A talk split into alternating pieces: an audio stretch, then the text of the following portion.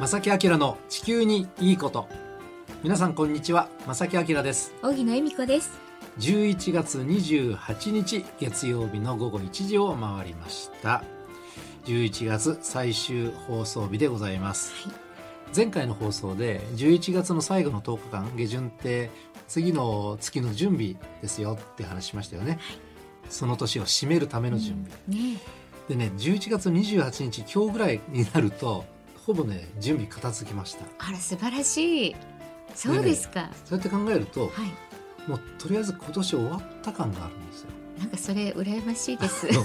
あとはなんとか頑張ってねそれぞれの仕事をうまく一生懸命こなしていくというあ 素晴らしい考えることはもう来年のことっていう時期ですがかっこいいですねどうでしょうか皆いさやんまだ土はまだまだあのそれどこ12月ろじのゃあないれのことこれのこと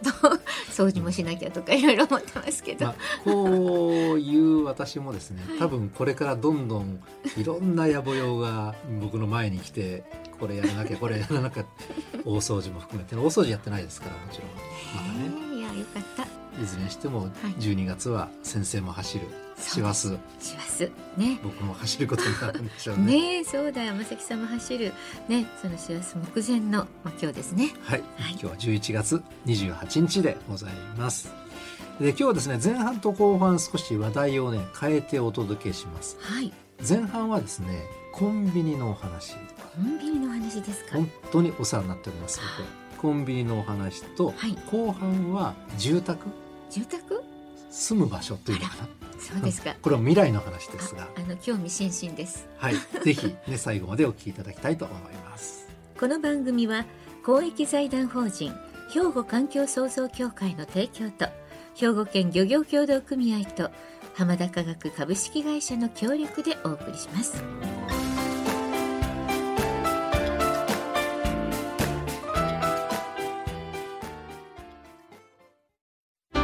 兵庫環境創造協会は地球環境の創造と保全に取り組み今年で創立50周年今年兵庫カーボンニュートラルセンターを設置し脱炭素社会のさらなる推進に取り組んでいきます皆様と共に時代につなぐ環境適合型社会の実現を目指して兵庫環境創造協会瀬戸内海日本海という広大な水産地を持つ兵庫県漁業者が誇りを持ってイカナゴタコハモノリカキカニなどの新鮮な海産物を皆様に安全に提供し海の暮らしを豊かにする漁村の創造を目指します兵庫県漁業協同組合連合会お父さん何してえ店で使ってた揚げ油捨ててるけどるもったいな油ってリサイクルしてハンドソープにできるねんで油がハンドソープに浜田科学ってとこに頼んで回収に来てもらい SDGs や使用済みの天ぷら油をリサイクルで再び資源に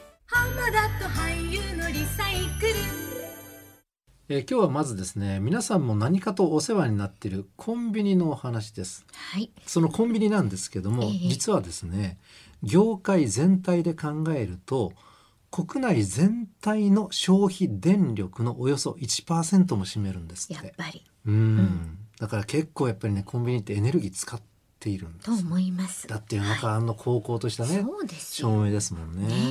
でコンビニってもちろんご存知のようにあの店舗数も多いのでね、はいまあ、夜中のあのホッとする明かりもやはり電力使ってるわけですから、え、うん、やっぱりホッとするだけではダメですよ。私はそう思いますでですねもっと具体的な話をしましょう、はいセブンイレブンを中核とするセブンアイグループを見ますと、はい国内にある2万店以上の店舗が使用する電力は年間45億キロワットに上るんだそうおでーす。すごいじゃないですか。まあとりあえず多いんだなっていうちょと多い、も感うじでとすかねんでもなく多いですね。はいはい。で、まあ、もちろんこれが現状であの省エネ計画っていうのはもちろんしっかりと考えられております。そうですか。セブンアイグループの全世界の事業で使用する電力を2050年までに自然エネルギー100%へ移行する計画なんだそうですえ。えそうなんですか。ね、順調にこの計画は進んでほしいと思いますいやが本、当ですね。まあ、それを前提としてセブンイレブンジャパンでは、うんジャパンの店舗から排出される二酸化炭素の排出量これを2013年度比で最大半減する計画を進めています、うん日本でも進めているということですね、はいですでにですね2020年の11月から東京都内の実験店でノウハウの蓄積を始めていて2013年度の時点でおよそ90トンだった年間の二酸化炭素排出量を半減したんだそうです。それぐらいあのできるということをこの実験店は示してくれたわけですね。うーんそれはすごいですねで具体的な対策としてはえ壁面のガラスを二重ガラスにすることで断熱性を高めたりうん空調の排水を活用して空調の室外機を冷却したりこれはうちもできるよなってで思きいまますすよねこれちょっとね取り入れたいですねすごくだからあのエアコンとかね使う時って水が出ますので出ねます室外機をちょっと冷やす役割これできますあーねな。るほどまあ、そういった工夫を重ねて、ええまあ、今後はこうした設備を新規出店や改装時に可能な限り導入していくということなんだそうですう。んそうなんですね、うん今の計画では2022年度中だから今年度中ですねはい全体の約5%にあたる1200店にこの新型店を広げる方針なんだそうです。で大体ご近所のあのコンビニ行きつけがあると思いますが、うんちょっと見てみてください。これ太陽光パネルついたなとかあーそね。れはねちょっ見たことあるの閉店して工事してるなとかね、うんうんあれ二重窓になったとかはいそういうのちょっと敏感にいてくださいはいあのこの動き、えーまあそのえーセブンイレブンさんは進めているとなるほどでそのセブンイレブンさんばっかり言ってるとなんなので、うんうんはいローソンぜひあそうで すねぜひともロー他のソン方ももお世話になってます がローソンはですね、はい三菱商事株式会社とうんローソンの店舗への再生可能エネルギー供給に関する事業について合意をしましてええ三菱商事が新しく作る太陽光発電設備からの再生可能エネルギーをローソン約3600店舗向けに供給していく計画だそうです。電力を自前であの自然エネルギーを使った再生可能エネルギーを使った電力自前で作って供給するというそういうやり方をされるという計画ですね。そうなんですね、へーでまたファミリーマートはいこちらはですね2013年度比で2030年までに二酸化炭素排出量50%削減うん2050年には100%削減をビジョンとして掲げています。へえそうなんだでこれ面白いやあの取り組みはですね、はい今年の10月からなんですがええついこの前ですよね、はい人工知能を使った配送計画策定システムで効率を高めてうんその配送のねはい年間1300トンの二酸化炭素を削減する取り組みを始められたとそうですかそれぞれいろんなアイデアを持ちながらいろんな方面でやっぱりそれぞれが取り組んでくれてるという。あそうなんですねうんはい、えー今日前半はコンビの話をね少ししてみましたここで一曲お届けしますストレイテナー×旗本博で明かりコンビニの明かりをイメージして ねちょなるっとおほど届けしました選曲正木はい前半はコンビニエンスストアね環境に優しい取り組みどんどんしてますよっていうお話でしたはい、後半はですね、はい、自分が住んでいる住まい住まいねの話にしたいと思うんですね、お願いしますこれ聞いていいんでしょうか荻ああ野さんーどはこに行ってマンションそうです今ねマンションなんですああえーただ実は実家をリノベーションをしようと計画してましてあのどんな風にしようか、はいそこでいいのかうんで本当住まいのこと今私すごくこう考えているのでああそうなんですはね、い、だからワクワクしながら聞きたいと思うお 聞きしたいであーすうちはちなみに賃貸の一戸建てなんですよそうなんでですねもう本当に将来はもう絶対自分のね、うん家を新築ではい頑張ってという意気込みだけはあると素晴らしで一生懸命仕事してる状態なんですが いねもう明日でも買えそうな感じですけどいやいやそんなことなんでこんなプライベートな話を 本当ですねしてるんでしょいうかやみんなワクワクしてるかも まさきさんそうだかならんそだの荻野さんのその、ねリノベーションしてっていうのはちょっと未来に向けての取り組みですよね。ええ未来の住まいってねもうちょっともうちょっと先のね例えば何十年後、はい考えたことあります、それは思ったりしますうんはいどんなイメージがありますますあやっぱりあの街中に住んでると緑が少なくなってきたから、うんもっと街にねうん都心にも緑を増やして、うんなんかそういう改善を提案していきたいなとか、うんもう自分だけが住まなくてもね、うんうん、自分のこと以外にあの考えることでよくそんなことをあのしょっちゅう思ってるんですあー実は。はい街並みって考えたら確かにそうですよね、ええ今本当にこう都市部って緑ないしはいアスファルトねコンクリートに覆われているのでこれはなんとかしなきゃいけないよな、未来これずっとそのままじゃ良くないなって、 あ本当それをねね都市のえ緑え化っていうのもすごく大事ですよね、はい環境を考える面でもね、思いますまあで今の話は街の話でしょう、建物自体はいどんなイメージあります将来、建物ですかまあ本当にね、うん古民家を改装してとかいうのも私もすごく考えたりしてたので、はいあの木がいっぱいあるような、うんうん、まあ言ってみたらもうその辺に住みたい木もう木と寄り添ってテントでも住みたいってそんな生活がうん世の中に広まったら環境変わるだろうなとかもちょっと思ったりしますけど、まあでも荻野さんねその考え は全員には多分ねいかないでしょう、無理でしょうねもう本当に便利なね、ええ快適なはい、あの例えばスマホ一つでうん何でも動いてええとか、今そういう流れがあるじゃないですか。あの絶地とかねあの、うんあるじゃないですか、はいそれも素晴らしいと思ったんです。うんだけどもっともっと突き詰めていくといやなんかそういうのじゃなくて、うんあの山の森の中に住むようなねイメージまあでもこれはかなり個人的なのでね、うんえー多くの方には興味はいただけないかもしれませんが。いやいやそんなことはないですよね。えうん、えあのこのようにです ね皆さんラジオ聞く皆すさいんません長く私のねご意見も聞いていただいてあのあの言えることはね未来っていうのははい私たちが作り出すことができるものですよね。はいだから想像することは自由ですよね。でもしかしたら想像した住まいが現実になるかもしれない。という意味でこういう話っていうのはめちゃめちゃ大事で本当に一部が現実化すると思うんですよ。そのいろんな想像をね今の人たちはしていてっていう話を今日するんですね。建築家の方の話なんですね住まいなので。はいインドにいらっしゃいます建築家の方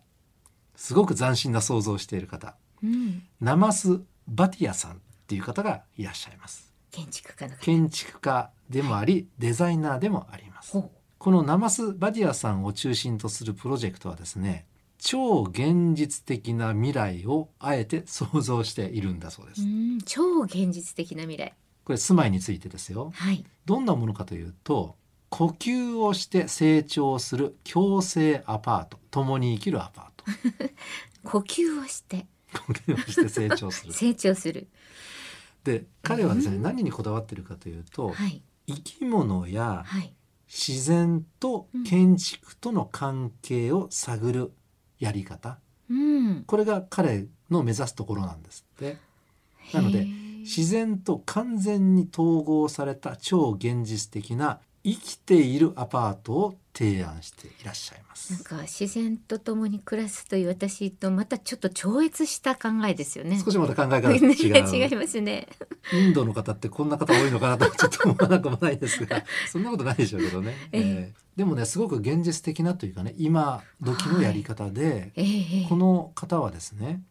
AI を使ってデザインしていくやり方うなんわだそうです。もうすごくね先進的な考えですね、ある意味ね。でねいくつかの単語を AI に読み込ませてえ結果を導いていくとそういう手法でえへえその単語をですね例えば巨大とかね中空中が空っぽの中うん空、はいはいそれから木樹木ですねはい。階段うん。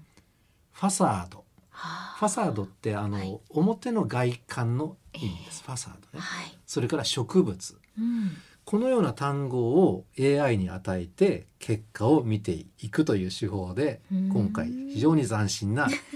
生きているアパートまあもちろん空想上ですよ、はい。超現実的なでねすね。これ結果として出てきましたああそうですか。荻野さんもありますお手元の資料が、はい。写真ありますございはい。これまさきさんから頂戴しました。はい。 これこんなものなんですってラジオお聞きの皆さんねこれはい分かりやすく伝わるかな、お伝えください。とんでもなく幹の太い木がありまうすんうん。でそのとんでもなく太い木は中が空洞になってます。ねえあのよく屋久島でね切り株がね、中空洞になったのっていうのは名名称としてありますけあれどりもますあります、はい、そんな形でも生きている木で生きている木でめちゃめちゃ幹が太くてでも中は空洞で。ねえでその空洞と幹の間の植物のその木の幹の部分実の部分というかはいそこが部屋になって窓がたくさん開いてるっていうそんな感じです。もう皆さんね何ともファンタジックなあの宮崎駿の世界って感じですよね。うんそういう感じしますね。そう最近では新海監督もねこういうイメージありますけれども、うんなんかこうアニメに出てきそうなね確かにそうですね。ね木の中にお家があるような感じですマンションになってるような感じですよね。でも面白いのがね、AI はこういう結果を出したということが面白い。うん、面白いです。まああくまでもこれ未来のイメージなのでね。はいじゃあその実際にはこれ切って生きてますからこれ成長していったら部屋どうなるのとか、部屋の形や広さこれ変わっていっちゃうのとか、うん、いろんな不明な点はあります。ありますね。あの建具どうすんだとかねはい窓枠って木が成長したらそのどうすんのとかでいろいろあるんですけど多分未来のことなのでねはい。窓も実はこのガラスのねこの窓もうん柔らかいものができてねはい。成長とともにちょっと窓大きくなったりとかね本当にあのー形変わったりとか、自然のそれこそね何かこう木と培養するようなうん、ものと かね、でもしかしたらピュッて押したらうん、窓開いちゃうとかねバーってガラスが広がっちゃうとあかー本当に猫バスみたいにねミヨーンいやこういトこロんの世界な話してると現実になったりするんですよこれが。 絶対なるような気がするでもこのあのね、インドの建築家の方の、えーナマスバディアさんというのはこういうことを真剣に考えて AI という手法も取り入れてこういう、まあ、近未来の住宅というのを作り上げていると、まあ、想像ねですけどね、空想ですけどもねは例えば荻野さんこういうお家だったら住んでみたいでしょうかあの住宅を買うという発想ももしかしたらなくなってるかもしれないでああそうですねすね。ねみんなでこうしようただねちょっと思ったのがキさんがですね、うんオッケーならいいんですけど、はなんか痛くないかなとかうん嫌だよって言わなければいいなと思うんですね。あのそれはだそからの辺が逆にこれがうん好きな木も出てくるんですよきっとうんえまあね AI がそういうこともね感知して この木の気持ちになったりとかですよ。うんだってすごくこうなんか人間のエゴで作るならかわいそうだしうなんとかいうのは正直思ったりしますけど、あのーだってあれですよ共生ですもん、うん植物と人間のええそれは共に生きるだからそこは多分成り立ってんじゃないかなそれができるなら理想ですよね。まあいずれにしてもねあのーまあそのこういうね 今お話した今日の植物と住まいの合体っていうのは多分僕は生きてるうちにはできないと思いますが、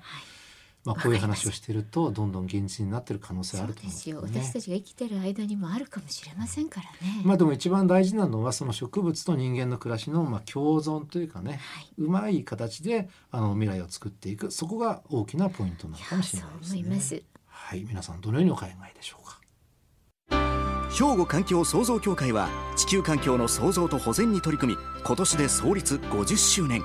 今年兵庫カーボンニュートラルセンターを設置し脱炭素社会のさらなる推進に取り組んでいきます皆様と共に時代につなぐ環境適合型社会の実現を目指して兵庫環境創造協会瀬戸内海日本海という広大な水産地を持つ兵庫県漁業者が誇りを持ってイカナゴタコハモノリカキカニなどの新鮮な海産物を皆様に安全に提供し海の暮らしを豊かにする漁村の創造を目指します兵庫県漁業協同組合連合会お父さん何してるんえ店で使ってた揚げ油捨ててるけどもったいな油ってリサイクルしてハンドソープにできるねんで油がハンドソープに浜田科学ってとこに頼んで回収に来てもらい SDGs や使用済みの天ぷら油をリサイクルで再び資源にさてここで番組からお知らせがあります。環境省脱炭素ライフスタイル推進事業の高度化検討等委託事業の一環で実施している環境意識全般に関するアンケートへのご協力のお願いです。この番組を聞いて環境意識がどう変わったかなどについてお尋ねしていますので皆さんぜひご回答お願いします。回答期間は12月5日までアンケートにお答えいただいた方の中からなんと抽選で10名の方にですね兵庫環境創造協会オリジナルのスプラウトペンシルをプレゼントしますスプラウトペンシルとは短くなって使い終わった鉛筆の種子の部分を土に植えるとなんと新たな芽が出て植物に生まれ変わる鉛筆なんですね書くこと植えること育てることそして楽しむのサイクルを通して身近なエコ活動が体験できますまさきさんすごいですねねえ ねええゴミが出ないそしてサスティナブルな文具です詳しくはラジオ関西または兵庫環境創造協会のホームページでご確認くださいはい皆さんどうぞご協力よろしくお願いいたしますえーさてこの番組でもね、えーどしどしお便りをお寄せください、えーご質問とかね今日の内容面白かったうんねか、ご意見いまいちよくわかんなかったかそうねあの素直な感想で結構です、ぜひぜひねどしどしお寄せください宛先はこちらですおはがき、お便りの場合は、郵便番号650-8580、ラジオ関西、正木明の地球にいいこと、ファックスでは078-361-0005、メールでは、まさきアットマーク、jocr.jp、こちらまでお寄せください。お待ちしています。はい、皆さんお待ちしております。ということで、正木明の地球にいいことは今日はこの辺でお別れいたします。ご案内は正木明と、小木野恵美子でした。それではまた来週。さよならこの番組は公益財団法人兵庫環境創造協会の提供と兵庫県漁業協同組合連合会と浜田科学株式会社の協力でお送りしました。